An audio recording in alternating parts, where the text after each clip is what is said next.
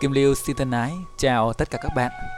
Các bạn đang nghe chuyện tại chuyên mục Chuyện dài kỳ, được phát trên website radiochuyen.com.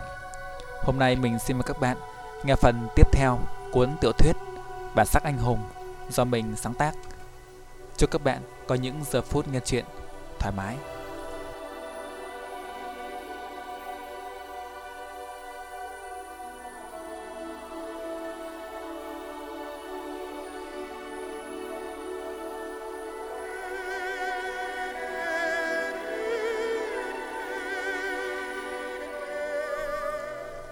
Nửa đêm, cơn mưa chiều nay đã dứt từ sớm, trời quang mây tạnh, trăng 16 tròn vo treo giữa trời, hắt ánh sáng lành lạnh xuống con đường hẻm. Kỳ thực ở thành phố xa hoa này, đường xá lúc nào cũng sáng như ban ngày, nên trăng sao tự nhiên cũng mờ mịt. Nhưng trong con hẻm tối tăm yên tĩnh thì vẫn còn cảm nhận được. Võ Tài tỉnh dậy, xếp chăn gối gọn gàng rồi nhẹ nhàng bước ra ban công, ngẩng đầu ngắm trăng. Phía ngoài đường lộ tiếng xe cộ thoang thoảng vọng tới. Nhìn ngó một hồi, nó ngồi xếp bằng trên ban công, nhắm mắt định thần, miệng niệm pháp quyết, hai lòng bàn tay hướng lên trời, bắt đầu luyện âm xương trưởng pháp, môn công phu chấn môn của võ công hình gia. Bộ trường pháp này chia thành 8 chương, ứng với các quẻ trong bát quái gồm càn đoài, ly chấn, cấn khảm, tốn khôn. Thế nhưng khi luyện, thứ tự lại bị đảo lộn lần lượt được xếp thành các chương khôn đoài, cấn khảm, tốn chấn ly càn. Trong kinh dịch, tuy rằng chữ khôn xếp sau cùng, nhưng khi luyện phải bắt đầu từ nó trước. Khôn tức là đất, đất thuộc âm, đất là nền tảng cho mọi thứ trên nó, nên chương chữ khôn cũng là nền tảng để luyện tiếp những chương khác.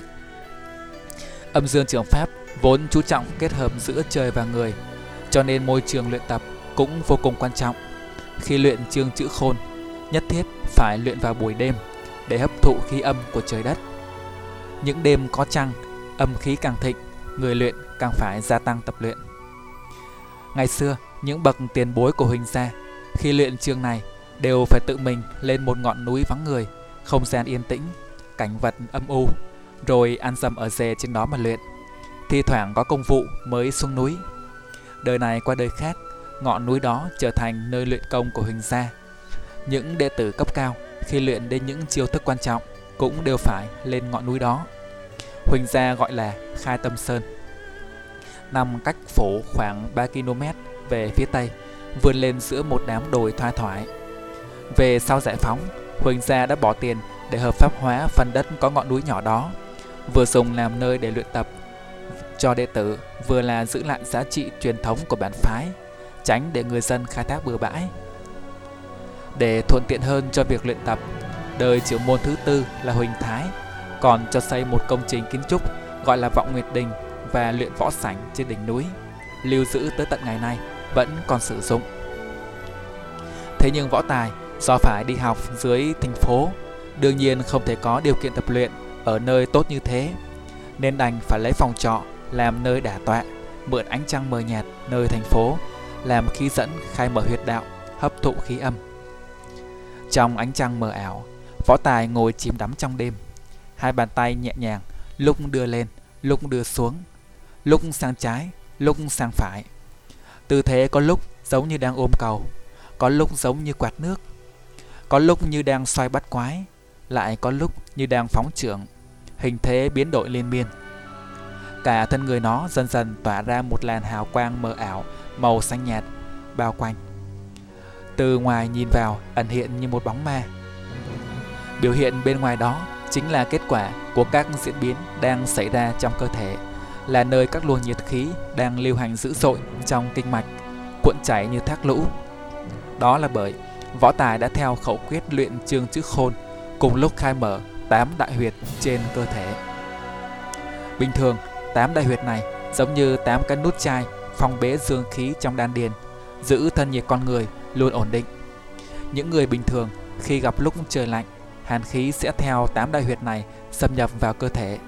Nhẹ thì bị cảm lạnh, nặng có thể mất mạng do tụt thân nhiệt. Còn với các cao thủ khí công, họ luôn biết cách phong bế những huyệt đạo này để giữ cơ thể ấm áp. Cho nên những người luyện võ thường chịu lạnh giỏi hơn nhiều so với người bình thường. Nhưng giờ đây, võ tài theo khẩu quyết cùng lúc cho mở toang hết cả tám đại huyệt. Khí dương từ trong ào ào thoát ra như đê vỡ, khí âm từ ngoài ồ ạt chảy vào như lũ quét. Trong phút chốc, cả thân người nó rét run, thân nhiệt tụt nghiêm trọng. Nếu có ai chạm vào nó lúc này, chắc chắn sẽ lạnh toát như chạm vào một phiến nước đá. Ánh trăng vì thế nên khi chiếu vào nó giống như chiếu lên một tảng băng, phản xạ lại một thứ ánh sáng mờ mờ. Võ Tài lúc đầu thấy cơ thể lạnh toát như vậy cũng cực kỳ kinh hoàng, thần kinh như tê dại, hơi thở nặng nhọc khó khăn. Nó theo cha học võ từ nhỏ, tất nhiên là biết tám đại huyệt này cực kỳ quan trọng, phải luôn luôn giữ kín. Nhưng mới bắt đầu luyện tập môn trường pháp này, đã phải mở toang hết ra, trong lòng cảm thấy hoang mang khó hiểu. Lúc trước cũng không nghe cha nó có nói gì tới, cho nên nó chỉ sợ là mình đã luyện sai pháp môn, trong lòng phân vân, có nên đóng gấp các đại huyệt đó lại hay không. Nhưng cũng may, khẩu quyết nó đã học thuộc lòng như cháo chảy, nên trong lúc bối rối, đã nhớ ngay ra rằng trong khẩu quyết đã có lưu ý đến tình trạng này. Chỉ có điều, trong khẩu quyết viết rằng người luyện tập chí ít cũng phải mất một năm mới có thể đồng loạt mở được cả 8 đại huyệt. Sao giờ đây nó chỉ vận khí một chút là có thể dễ dàng mở hết? Có gì đó không ổn chăng? Khẩu quyết lại dặn rằng người luyện tuyệt đối không được hoang mang và phải tiếp tục tuần tự để làm theo chỉ dẫn luyện tiếp.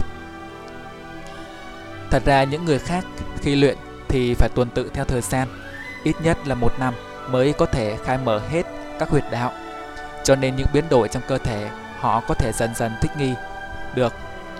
Còn như võ tài, một phát mở sạch, thân nhiệt cơ thể đại biến khiến nó hoang mang vô cùng. Nhưng dẫu sao, nó cũng là đệ tử chính tông Huỳnh gia.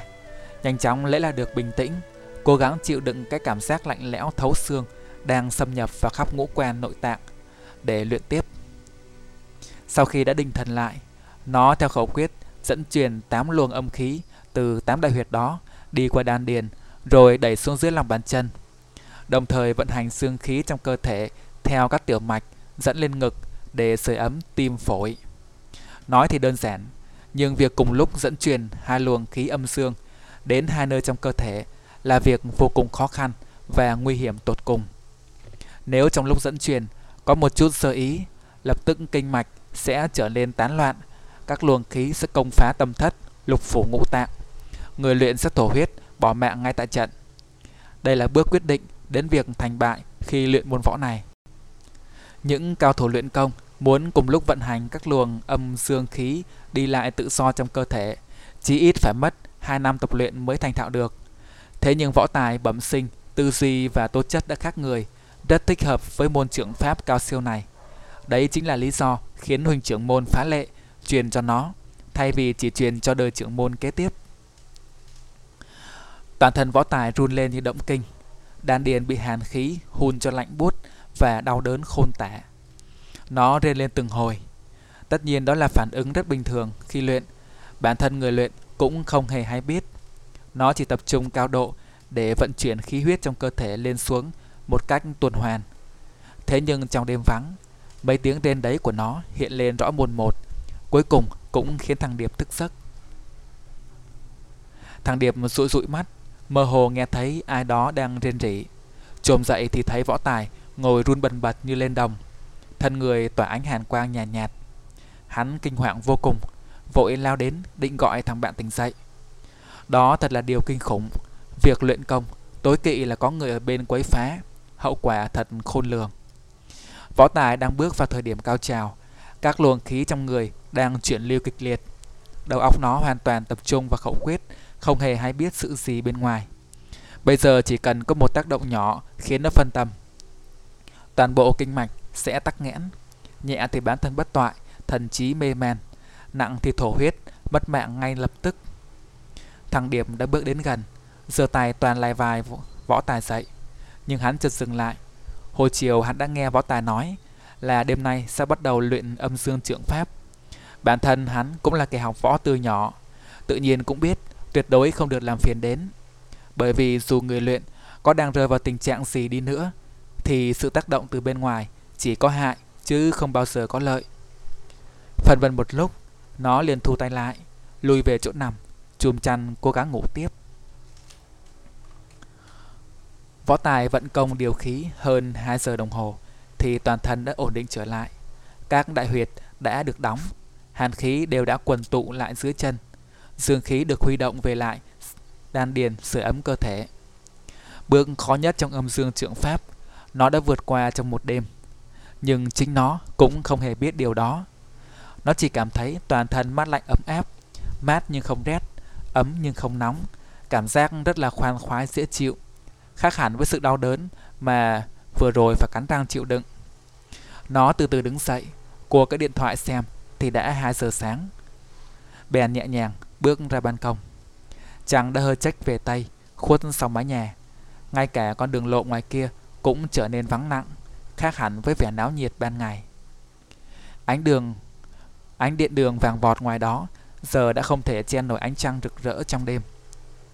Trong người nó lúc này cảm thấy sảng khoái tươi tỉnh, lên nổi hứng, lên sân thượng ngắm trăng hóng gió một lúc. Nó quay vào phòng, thấy hai thằng bạn đã say giấc, đặc biệt thằng Long ngáy to như sấm. Trong lòng nó cảm thấy yêu quý hai đứa bạn này vô cùng. Nó khẽ đẩy cửa phòng, cố không phát ra tiếng động nào. Rồi bước ra ngoài hành lang, toàn đi lên sân thượng. Bỗng nó thấy hình như phòng bên cạnh, tức là phòng của ông chủ nhà, đèn vẫn sáng. Cả hành lang tối om om, nên ánh sáng trong phòng qua khe cửa hắt ra ngoài trông rất rõ. Võ Tài lấy làm lạ, đang định mặc kệ bỏ đi thì bỗng nghe có tiếng người nói, giọng nhỏ thôi nhưng vẫn không sao, giấu được vẻ ngạc nhiên. Người nói sao? Chuyện đó là có thật ư? Kỳ thực tiếng nói này rất nhỏ, người thường không thể nghe rõ ràng như vậy. Nhưng võ tài theo cha luyện công từ nhỏ, đôi tai nhạy bén hơn người thường rất nhiều, nên những âm thanh đó không thoát khỏi tai nó. Vừa nghe nó đã nhận ra, nhận ra ngay là tiếng lão sáu trụ nhà. Nhưng thà rằng không nghe thấy thì thôi, chưa nghe được rồi thì sự hiếu kỳ lại trỗi dậy.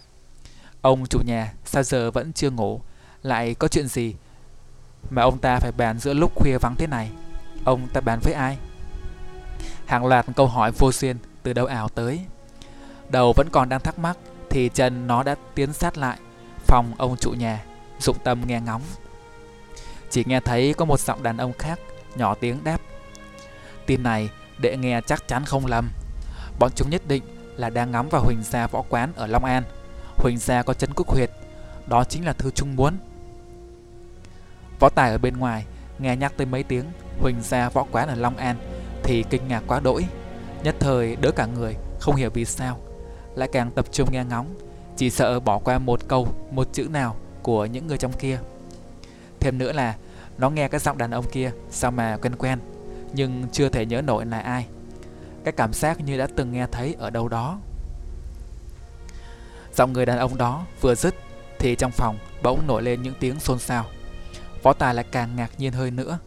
Bên trong đó có rất nhiều người. Sau một hồi râm ran, lại nghe thấy tiếng lão sáu trầm ngâm nói. Ngày trước, ta cũng từng nghe bang chủ nhắc tới chấn quốc huyệt của Huỳnh gia, nhưng vị trí của nó cực kỳ bí mật. Theo ta biết, thì ngoài trưởng môn các đời ra, không có ai biết cả. Nhưng Huỳnh trưởng môn là nhân vật cỡ nào? Cái tên hồng hoa bang chủ này không biết đang nghĩ ra quỷ kế gì mà dám đụng vào ông ta. Hắc tứ, đệ có thăm dò ra được gì không? Lại nghe tiếng người đàn ông kia nói, Cái đấy đệ cũng không rõ. Đấy là điều cơ mật trong Liên Hoa Bang. Ngoài cái tên Hồng Hoa Bang chủ khôn kiếp ấy ra, Thì chỉ có ngũ đại sứ giả của hắn mới biết mà thôi. Đệ cũng vì điều tra việc này Mà bại lộ thân phận, Bị chúng truy đuổi kịch liệt cả tháng trời nay. Một tuần trước tại Long An, Thiếu chút nữa là đã bị chúng tóm rồi. Võ Tài nghe tới đó Thì lờ mờ đoán ra được người đàn ông kia là ai. Giọng nói quen thuộc lại thêm chi tiết đụng độ tại Long An hắn vừa nhắc đến. Tất cả bỗng làm nó nhớ ngay tới chuyến xe khách đi Sài Gòn sáng ấy. Người đàn ông áo đen trên xe quyết chiến với một đám cao thủ. Lẽ nào cái người đang nói kia chính là ông ta? Sao lại có chuyện trùng hợp đến thế? Nó lại nhớ tới lúc ở quán cơm hồi chiều đã va phải một ai đó. Cái cảm giác quen thuộc ấy chắc là hắn rồi. Bỗng nghe có một giọng phụ nữ khàn khàn lên tiếng nói Sư huynh, Vậy giờ chúng ta làm thế nào? Một thoáng im lặng Dường như ông chủ nhà đang suy tính gì đó, sau một hồi mới đáp. Chúng ta chỉ có cách đợi xem tình hình thế nào, rồi sẽ tùy cơ mà hành động thôi. Tên Liêu Bạch Phong này, quý kế đa đoàn, võ công cao cường, dư chứa của hắn cao thủ như mây, nhân lực đông đảo, tiền của dồi dào. Có thể nói, ở cái Việt Nam này, thế lực của hắn là hùng mạnh nhất. Chúng ta người ít, nhất thiết phải chờ đợi thời cơ, rồi sẽ đến lúc thích hợp. Đến lúc đó ra một đòn chí mạng, đoạt lại cơ nghiệp mà lão bang chủ đã gây dựng, hoặc chí ít cũng phải giết được hắn, rửa mối thù cho chủ nhân. Võ Tài nghe La Sáu nhắc tới cái tên Lưu Bạch Phong thì toàn thân chấn động. Cái tên đó lại chẳng phải là kẻ mới hơn tháng trước đã gửi chiến thư cho cha sao? Giọng nói của lão Sáu âm trầm mà cứng cỏi, nói nhỏ nhưng uy, lời lẽ hết sức cương quyết. Võ Tài tưởng tượng nét mặt ông lúc này chắc rất cương nghị.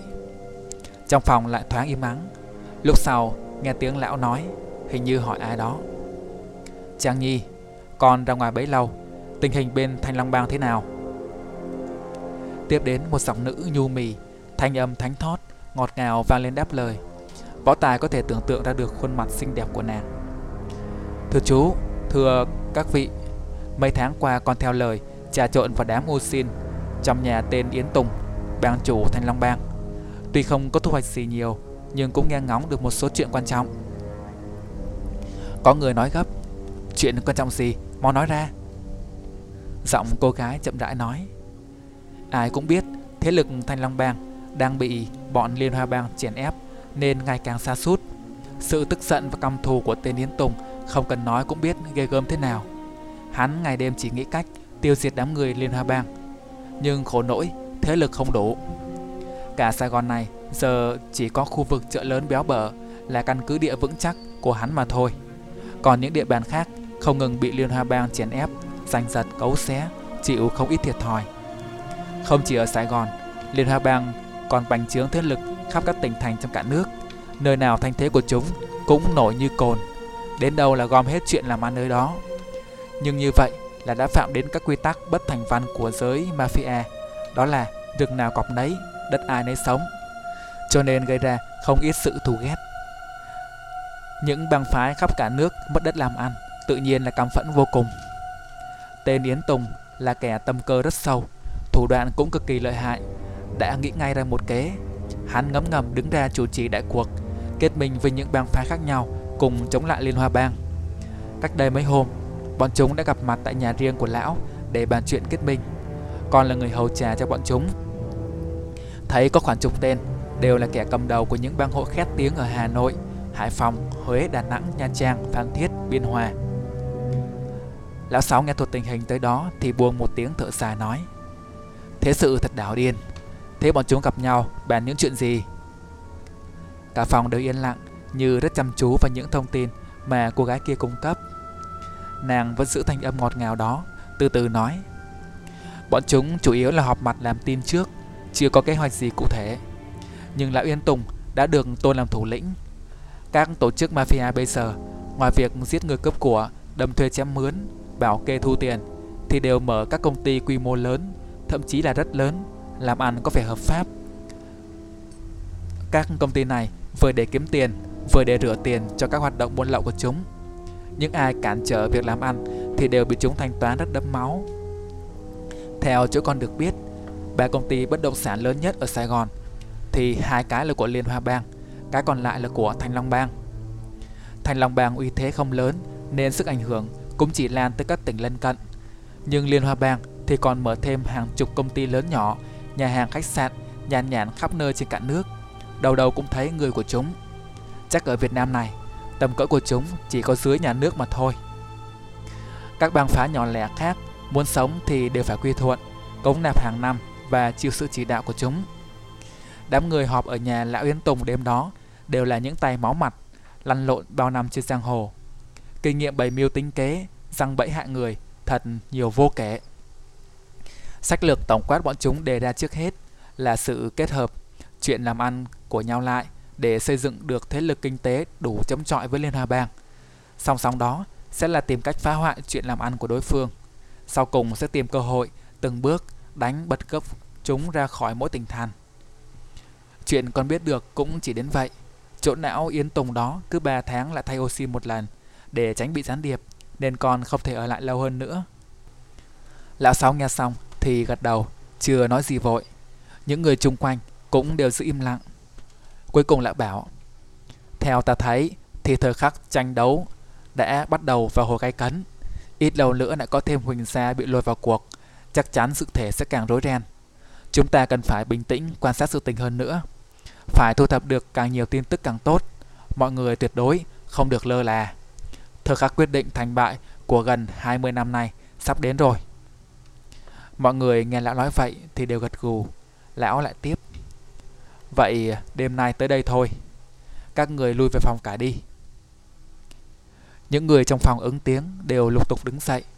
Võ Tài vội nhẹ bước trở lại phòng mình, nhưng vẫn áp sát Tài vào cửa nghe ngóng động tĩnh. Những người kia ra về, nó nghe thấy tiếng cửa phòng của những phòng trong hành lang đóng mở mấy lượt. Thì ra rất nhiều người trọ trong căn nhà này đều cùng một băng với lão Sáu. Lão ta xây dãy phòng trọ này rõ ràng là để làm sao huyệt, thật hết sức tinh vi. Võ Tài lùi về nằm vào chỗ chiếu của mình. Bên trái là thằng Điệp đang khe khẽ thở. Bên phải là thằng Long đang gáy khò khò. Nước dãi chảy xuống đầm đìa mép. Võ Tài vắt tay lên đầu suy nghĩ. Những điều nó mới nghe được thật ngoài sức tưởng tượng, khiến nó ngạc nhiên quá đỗi. Không biết phải hiểu sự tình này như thế nào. Nó chỉ biết rằng qua câu chuyện của những người kia thì rõ ràng đang có kẻ âm mưu liên quan đến huynh gia nhà nó. Nó chợt nhớ lại câu chuyện của cha và mẹ. Khi đó, có nhắc tới Liên Hoa Bang. Hình như cái tên Liêu Bạch Phong gửi chiến thư tới tới chính là bang chủ của cái bang này. Cha nó lúc đó cũng nhắc tới Trấn Quốc Huyệt. Như vậy chắc chắn Liên Hoa Bang mà cha nó nói tới và Liên Hoa Bang mà những người kia đang nói là một.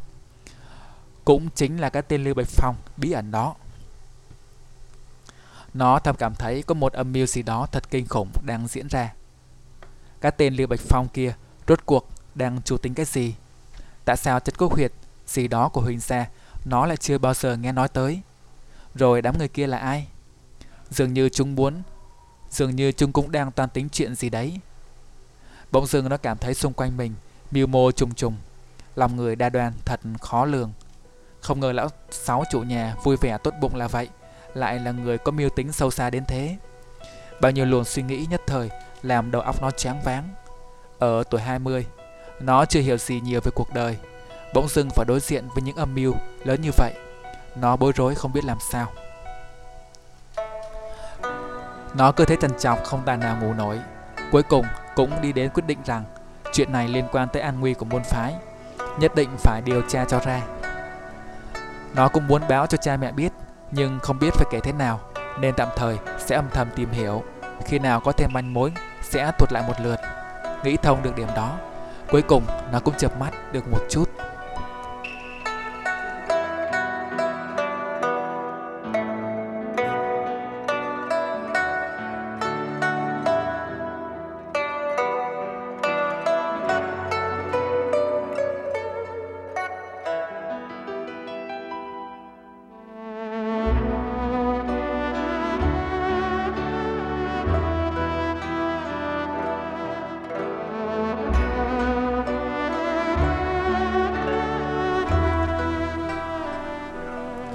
Cũng trong đêm đó, cũng dưới ánh trăng tròn vàng bạc đó, tại đỉnh Khai Tâm Sơn, bên trong vọng Nguyệt Đình, có một người đang ngồi xếp bằng vận khí luyện công. Nhân ảnh chìm trong ánh trăng, gió núi xé từng cơn mãnh liệt thổi qua đỉnh. Thân người bên trên run lên từng chập, không biết có phải vì gió lạnh hay không, hay là vì sắp hoàn thành bước đầu tiên trong chương chữ khôn, âm dương trượng pháp. Vọng Nguyệt Đình được xây trên một tảng đá lớn trên đỉnh Khai Tâm Sơn. Tảng đá này nằm ở vị trí rất đặc biệt, quanh năm có gió mạnh thổi qua. Cái đình rộng khoảng 4 mét vuông, bao quanh bởi bốn hàng lan can chạm rồng. Lên lát đá hoa cương bóng loáng, không hề có mái che, thoạt trông giống một cái sân hơn.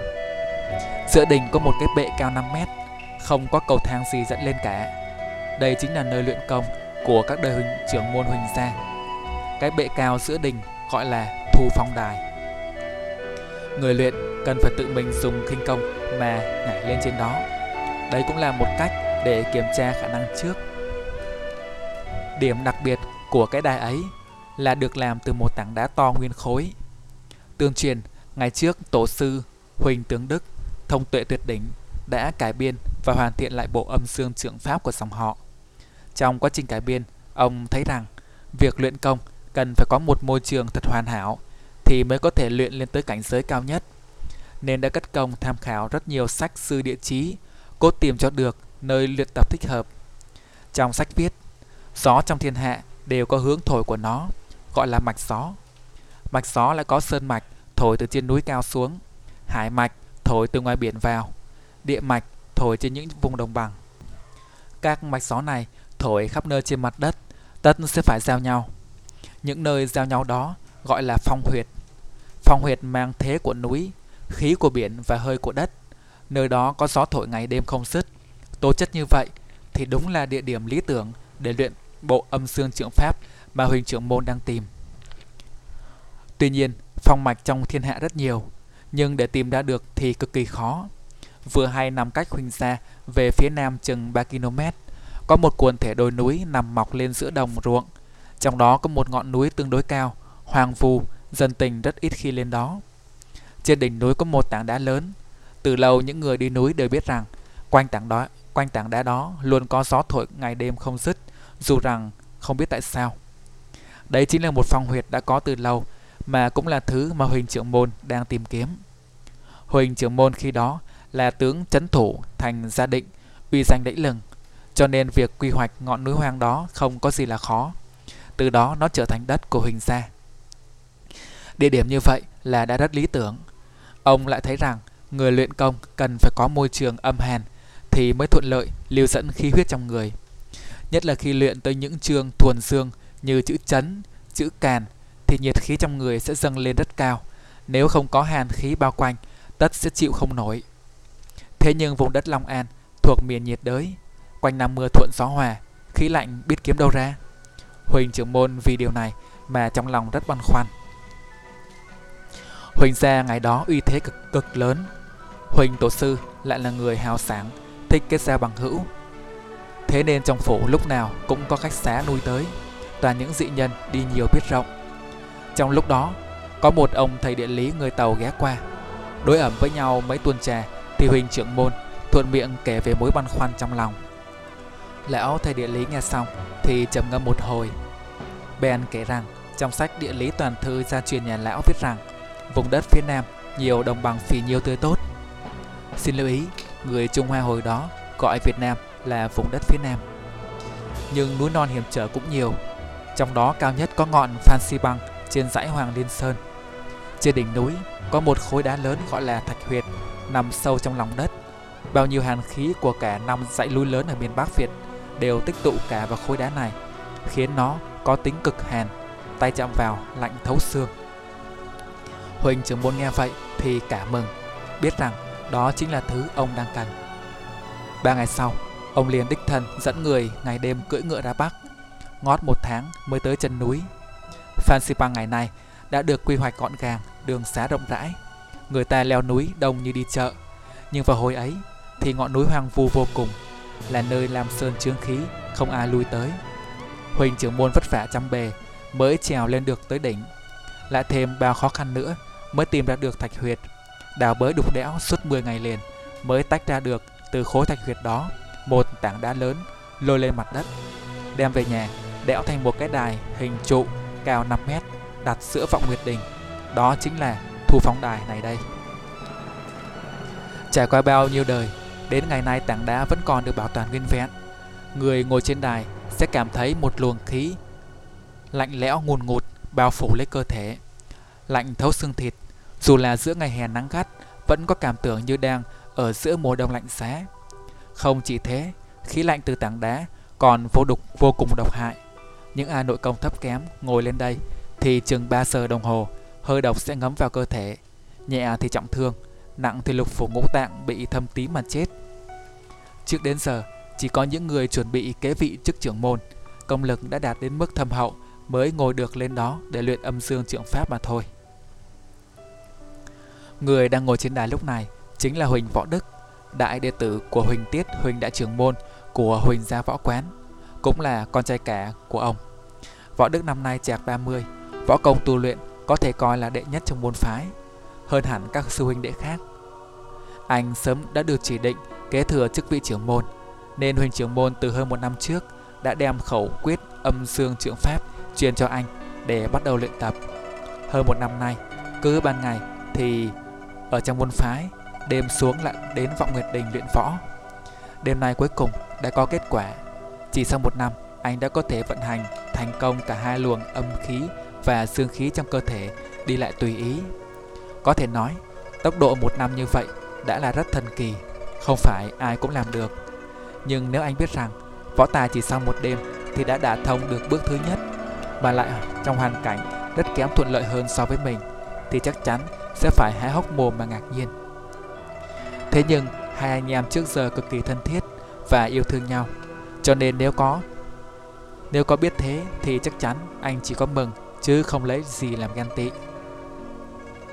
Lúc này Trắng đã hơi trách về tay, Võ Đức nhẹ nhàng mở mắt ra, trong lòng thập phần phấn khởi. Bước đầu tiên khó nhất, vậy là đã vượt qua. Trường chữ khôn này, chẳng bao lâu nữa ta sẽ luyện thành. Anh đứng dậy, gió thổi mãnh liệt bạt cả mái tóc ngắn. Trong đêm trăng, thân thể trắng kiện ở trần, hùng dũng đứng giữa trời, toát lên phong vị của vị trưởng môn trong tương lai.